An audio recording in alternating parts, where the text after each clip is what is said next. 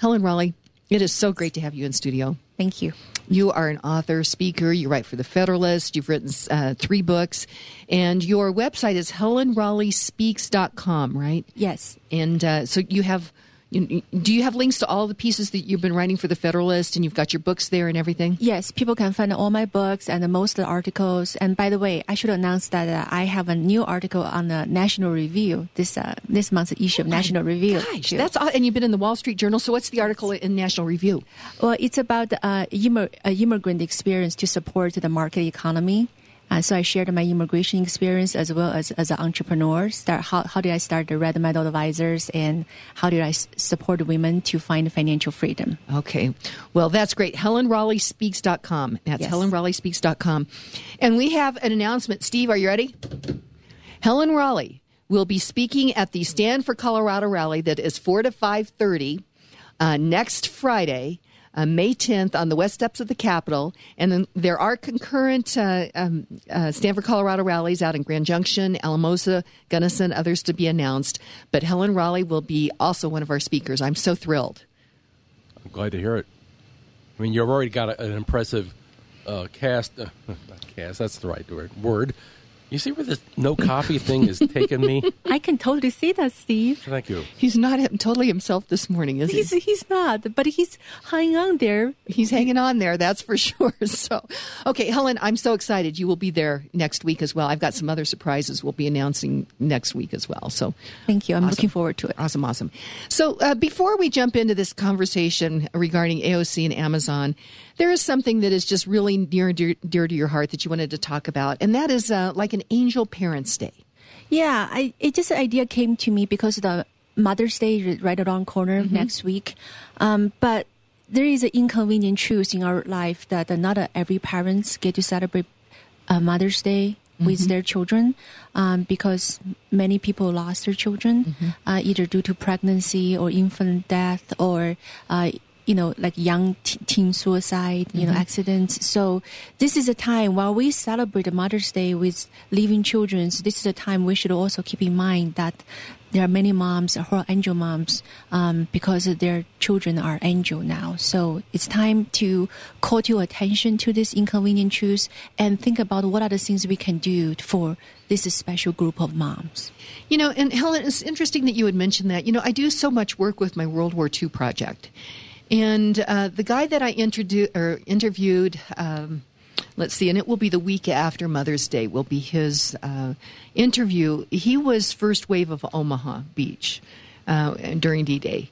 And interestingly enough, his particular boat, there were 30 guys on there, they got caught on a sandbar or something. So they didn't mm. make it to the, the beach. And so he said, I think that saved my life. Because he said 96% of his company was either killed or they were injured.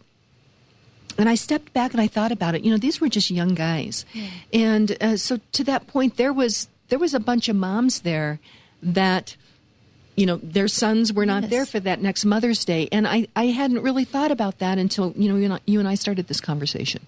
Right, and our society really have a culture stigma to talk about the, the death of young people and and infant especially, uh, because you know it's just something violated the natural order, right? We should bury mm-hmm. our children. We, we should be buried by our children, not the other way around. Yeah. When something like this terrible things happen, we don't know how to talk about it, and we don't really understand the grief. We think it's just something momentarily, you know, it should pass. People should move on.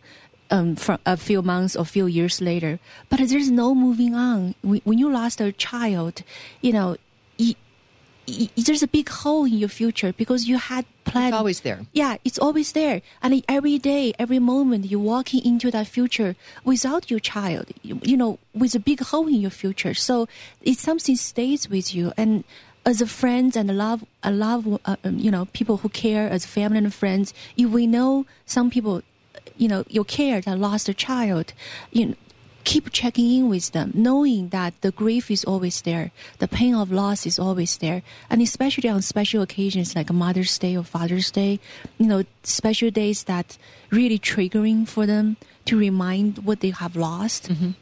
You know, be gentle with them, reaching out to them. Whether we have a National Angel Parents Day or not, it's it's something to bring attention to this special group of people. Well, and I think that uh, Eve, you know, it would be I think great to have an angel, uh, Parent. angels Parents Day. Um, however, just as friends, uh, if we know that there is a loss in a in a friend's life. Um, you know, I think reaching out, as you say, just a, maybe a little text, say, "Hey, thinking of you today." Yes. It's the little things in life that really matter. Oh, absolutely, absolutely. You know, one thing one thing you can do is uh, angel parents, even though their children's not here with them, they're still counting the milestones. You know, on their birth, on their child birthdays or the day. You know, there's about due days, all those other things. So, as a good friend, the easy question you can ask is, you know, when was your child's birthday? And on that birthday, every year, just send a text. You say, I'm thinking about you and your child. Mention their child name. That means a word to the parents To, to name the name, to I name the that- names and remember their birthday. I think that that really, and so that's just something that each of us can do. And as Mother's Day is coming up, if we if we have a friend that we know that. Uh, uh, you know, uh, is suffering a loss, their child has passed on, then it's a great thing to just reach out to them. Now, I'm going to do something very dangerous. I'm going to, today with Steve with no coffee, I'm actually going to ask to go to break early. And I'm hoping that, that we're going to get to do that, Steve. Is that a possibility?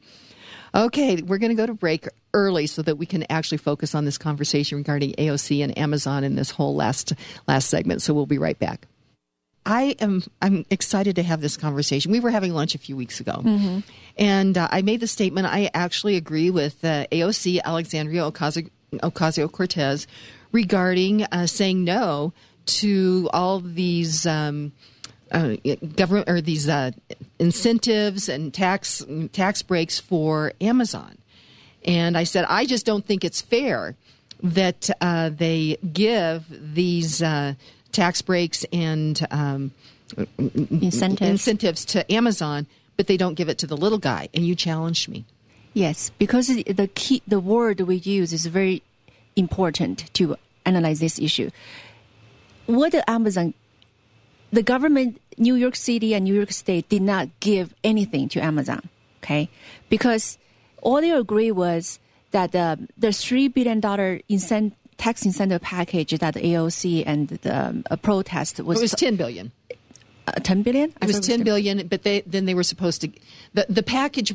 Oh, th- they say they're going to generate ten billion dollars in revenue, and they're going to get three billion back. You're right. Right. So so the tax incentive is really is really tied to Amazon's you know the revenues they are going to generate eh, as well as the employment employment opportunities they're going to create, the jobs they're going to create.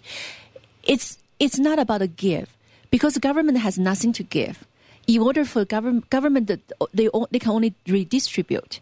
So in order for them to redistribute, they first have to take. They have to take it from individual. They have to take it from corporation. So in Amazon's case, New York City and New York State agree to take less.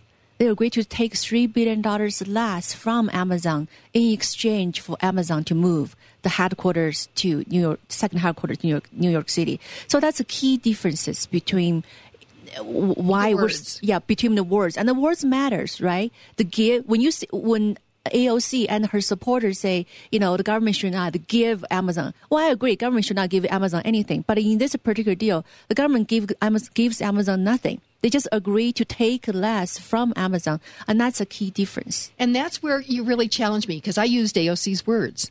And because my experience on, on uh, Lone Tree City Council, what I saw was in different economic development packages, what they do is, and I use the word they give the, the big corporations the breaks, the little guy over here still has to pay full fare.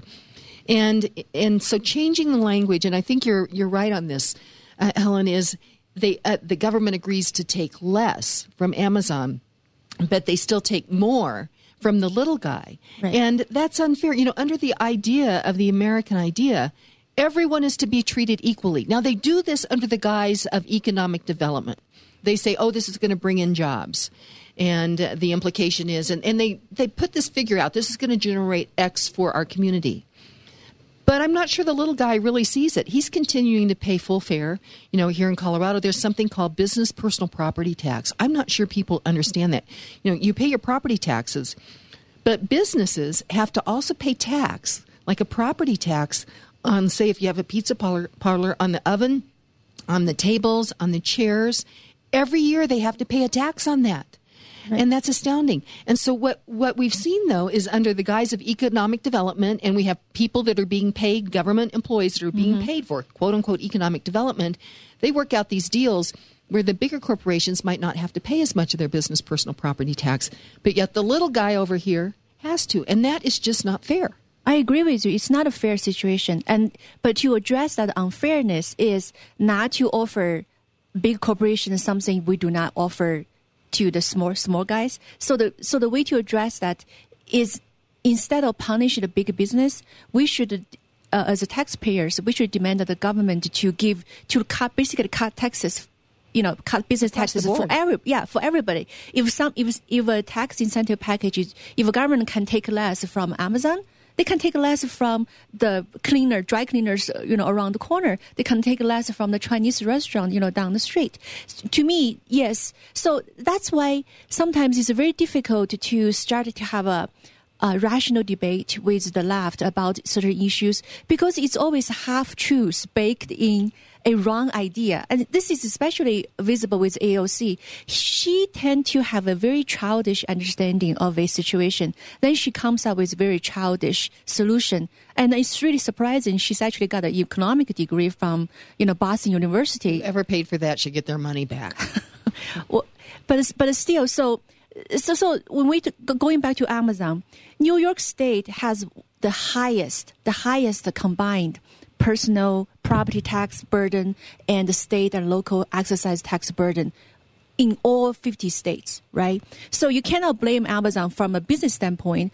By the way, I, I am a shareholder, so I totally support them for demanding the government to take less from them but but what I also agree is that it's an unfair situation because the small businesses like the dry cleaners, the restaurant owners in New York, New York City, New York State, they don't get to have that kind of negotiation power. So in order for New York State, New York City to be more fair to all the businesses, especially small businesses, because in United States, small businesses are responsible. You you're talking about economic development. Small businesses are responsible for over three quarters of the job employment opportunities. So if you really, as a official, city official, state official, you want to create more jobs, support small business. So the way to do it to make this more fair is to cut the taxes for everybody. Right, and cut the regulations. Take less. And another thing I wanted to talk about, though, is, and we see this in Colorado, and in some ways I'm very concerned um, because when you have government coming in and picking these winners and losers, it can be good for a while. You can have all these, you know, favorable economic numbers, you know, job growth, wage growth, those kinds of things. But if it's not built on a strong foundation, ultimately it's going to collapse.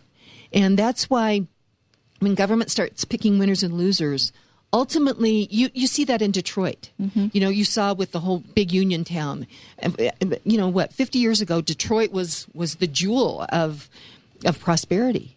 And and then it's gone through a very difficult time and I submit to you, it's because of government policy picking winners and losers instead of you know let, like letting a free economy work out. But so you bring these big co- corporations in, and uh, they and they say they're going to create all these jobs. But think about that.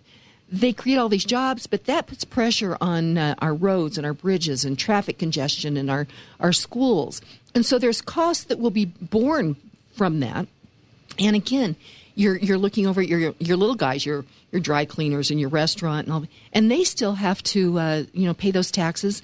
That all these things are affecting their businesses.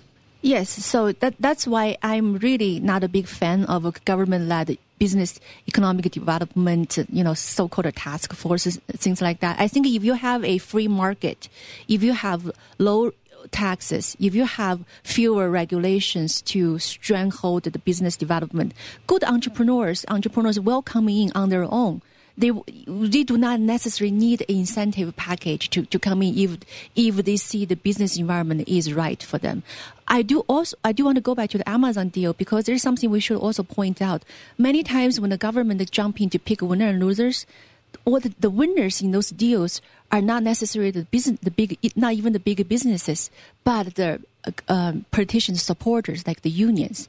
So if you go back to the Amazon deal, among this three billion dollar package, about uh, 500 million of them come in the, in, in the form of a capital grant. The reason there's a capital grant that associated with uh, cost development for uh, building the headquarter buildings and stuff is because the uh, New York Governor Andrew Cuomo demanded Amazon they have to hire union workers to build their headquarters. As we all know, union workers tend to be more expensive and they tend not to keep on the schedule. And so the project involved with union workers tend to, you know, delayed and go over budget. And so what Amazon did was basically say, you know what? If you're going to force us to hire union workers, you pay them. And Cuomo said, okay. So basically, Andrew Cuomo basically said, well, I will give you $500 million in terms of grant to cover capital cost development. So what Amazon basically is like an agent. They take 500 they get the 500 millions from the government and they pass on to the union workers that Andrew Cuomo want them to hire. And the union workers turn around support Democrats like Andrew Cuomo's. So this is a corruption. Well, and the other thing that, that that does is that increases the cost of labor for yes. all these little businesses that we were just talking about. Exactly. And and then the other thing you were talking about is the whole political ramifications, scratching one's back, and how the money uh, worked on that. And and that's the other thing. You look at the players on this: Andrew Cuomo, Cuomo um, Bill, um, Mayor De, De Blasio. Mm-hmm. Uh, you know, they um, they certainly know how to work this system, and they do it with taxpayer dollars, really. Right, and the, you know we really should focus on the Democratic corruption. And I, I don't know if you heard that the, the uh, Baltimore mayors just got resigned. I saw that. Right. So when we talk about those deals, you know, I, I do resign uh, resign the fact that the big business you know tend to play those games along play those games along i wish they have more integrity and you know, I wish they speak up more on behalf of the little little little guys.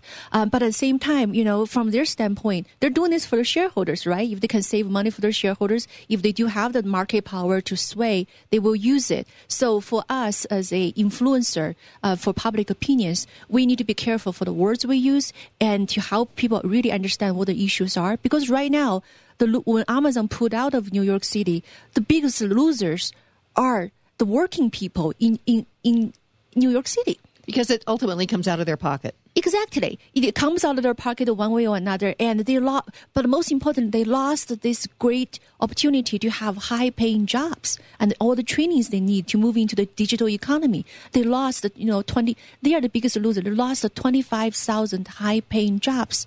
And they actually, that's why when the initial deal announced, 70% of New Yorkers actually support, support this deal.